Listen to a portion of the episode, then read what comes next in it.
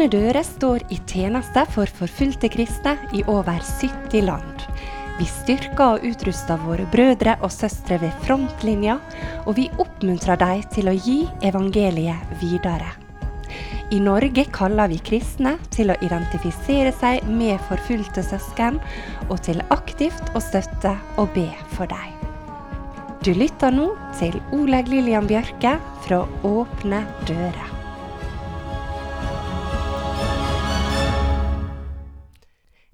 Denne måneden er Kina i fokus i Åpne dører. Kanskje fikk du med deg forrige program?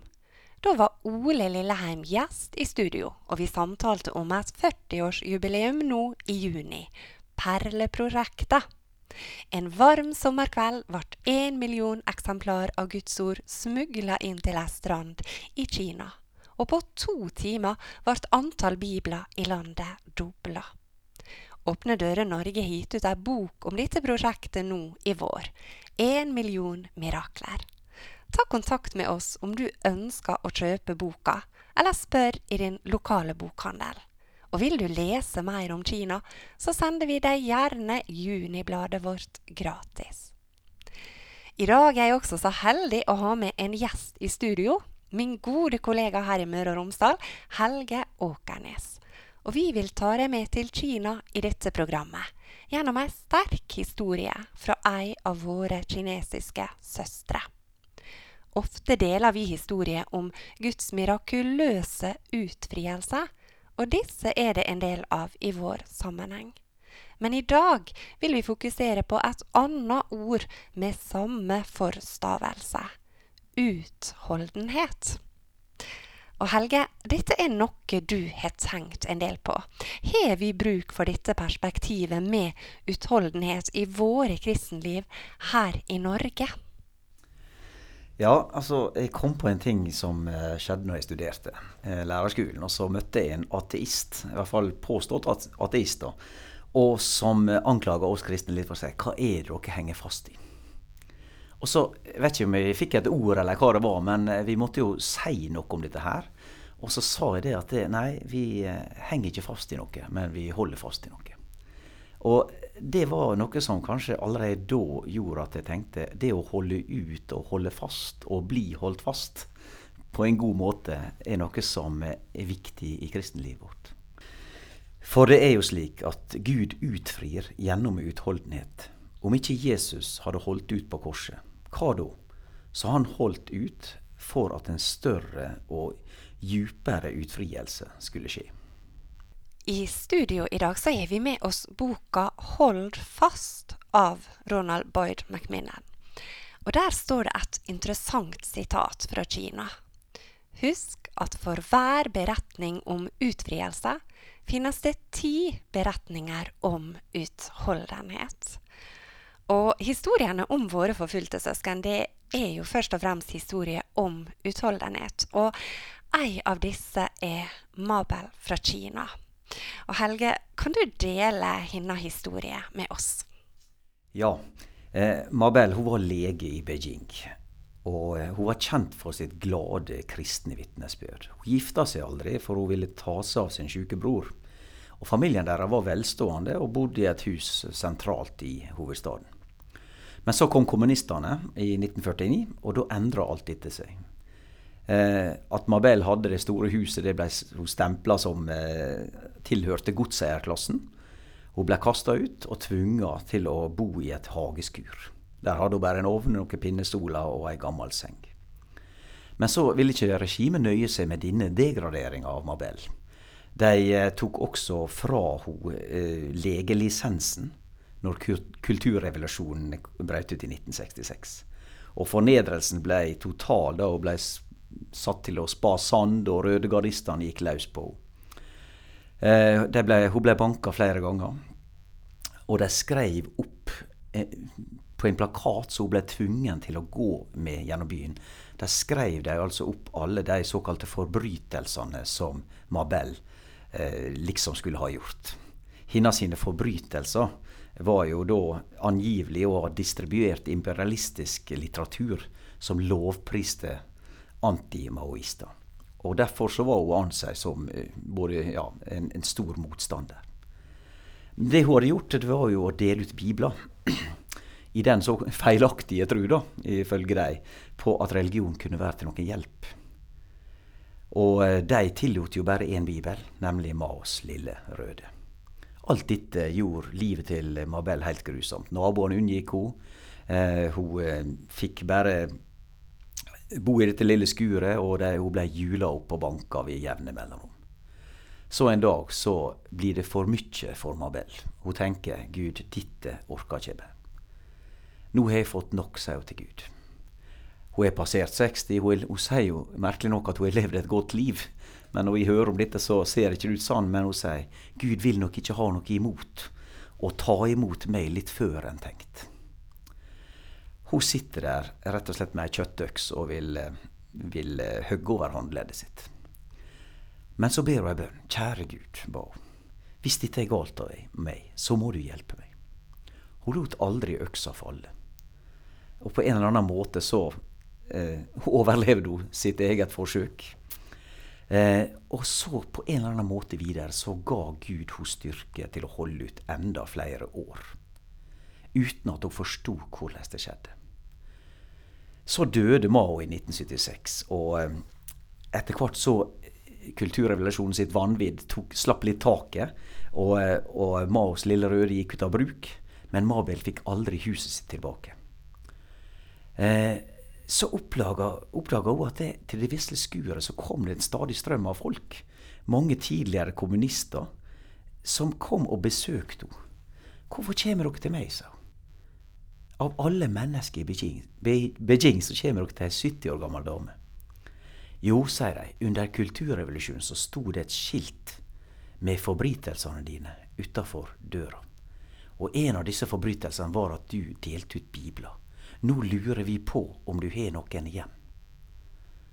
Så dette skiltet som hadde gjort livet hennes til et sant mareritt, ble nå inngangen til en ny tjeneste. Eh, under kulturrevolusjonen så hadde skiltet holdt folk borte fra henne. Men nå, etter at hun har holdt ut i mange år, virker det som en magnet på henne. Dette skuret ble rett og slett en sentral start, altså for bibeldistribusjon inn til Kina. Og hun ble en sentral bibeldistributør. Og i dag har en lang rekke høytstående medlemmer av kommunistpartiet hennes i utholdenhet å takke for si kristentro. Så sier hun det var godt å få vite hvorfor jeg måtte holde ut. Å få vite det styrka mi tru. Og så sier hun jeg kan ikke si at jeg så Jesus eller følte hans nærvær hele tida, men jeg fikk styrke til å holde ut, og det var nok, og for en større sak. Det er en sterk historie som vi her har lytta til om Mabel. Og hun fikk styrke til å holde ut. Og hun erfarte også, som Helge sa her, at hun, hun fikk forstå hvorfor alt dette hadde hendt henne. Vi skal nå lytte til en sang med Søndagsskolen Norge. 'Ditt ord er en lykt for min fot'. Og tenk på det at uh, Mabel hun fikk etter hvert muligheten til å bringe Guds ord til mange, mange Kanskje nettopp gjennom det hun uttalte for han.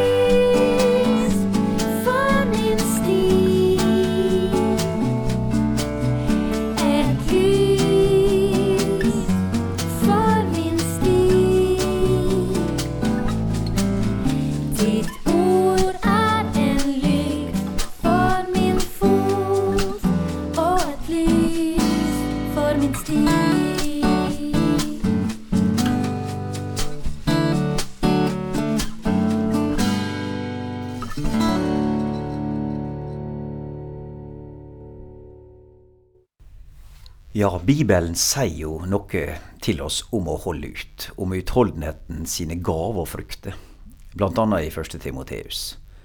Og hva oppdrag er det vi som tror på Jesus har fått? Kan vi på en måte bare trekke oss, kaste inn håndkleet og si vi ikke gidder mer? Eller handler det om hvordan vi håndterer det når vanskeligheter møter opp, og møter oss? Farene truer, usikkerhet sprer seg, og veien videre syns kronglete, lang og uoversiktlig. Timoteus hadde et vanskelig oppdrag. Han kom med Paulus til byen Efesos. Men Paulus reiste videre og lot Timoteus være igjen, med ansvar for å rydde vekk vranglære og passe på at tilbedelsen av Gud foregikk på en skikkelig måte. Timoteus beskrives som en litt nervøs og forsiktig type. Hvordan kunne han gå i rette med mennesker som levde i strid med Guds ord? Han er ung, han har måttet reise fra familie og venner, og bor i en ukjent by, der han skal være leder. Det er liten tvil om at læremesteren har tiltro til eleven sin. Timoteus har vært pliktoppfyllende, og i lag har de opplevd lidelser. Men hva tenker Timoteus nå, når han er helt alene, dagene er lange og motgangen vokser? Paulus begynner det første av to brev til Timoteus med å løfte han, og minne han på hva han skal gjøre. Målet for ditt oppdrag er kjærlighet av et rent hjerte, av en god samvittighet og av ei oppriktig tro, skriver Paulus. Paulus er ikke redd for å kalle det en strid, en kamp, en krig. Det er mange som kommer til å bli sinte, redde og anklagende. Men Timoteus ber han, du må holde ut til enden. Vær sjøl kjærlig når andre er ukjærlige. Vær gavmild og raus når andre er gnine og egoistiske. Husk at for den som holder ut. Og så minner han Timoteus om det i neste brev, i 2. Timoteus 4,8. At den største seieren venter den som holder ut. Rettferdighetens seierskrans. Det er som om Paulus ønsker å programmere Timoteus så mange ganger som han gjentar seg sjøl. Ikke gi opp, ikke la deg friste til å velge en annen vei. Ikke lytt til andre som later som de kjenner sannheten, men vær kjærlig, ydmyk, vis og utholdende. Og framfor alt, fortell alltid om Jesus. Om utholdenhet, oversatt fra gresk, står det at det er på en måte den innstillinga som gjør at en kan tåle ting. Ikke fordi en er resignert, men fordi en har et sterkt håp. At jeg kan holde seg på beina med vinden midt i ansiktet. Den dyden som kan forandre den hardeste prøve til seier. For bortafor smerta ser en målet. Kan du og jeg både vise tålmodighet, minne andre om hva tålmodighet sin seier er, og om hva som kan skje når vi både holder fast, holder ut, og ber om Guds kraft i å stå i dette og gå i dette. Dere trenger utholdenhet så dere kan nå Guds vilje og vinne det som er lovet. Og fra innledninga i eh, Jakobs brev, etter å snakke om å se gleden i prøvelser, står det For dere vet at når troen blir prøvet, skaper det utholdenhet. I Jakob 1,2 om å la utholdenheten øve sitt verk i oss. La oss derfor be om tålmodighet. Og det kan gå vår Gud gi oss. Og vi minner til slutt vær framfor alt uthaldende i bønn Vær utholdende i bønn, våg og be med takk til Gud fra Kolosserne 4.2.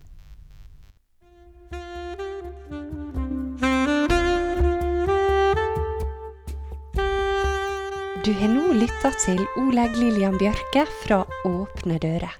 Programmet er sponsa av Fylling og Bjørge Bygg AS og Magda Sævik Stiftelse. Programmet er produsert av Radio Sunnmøre.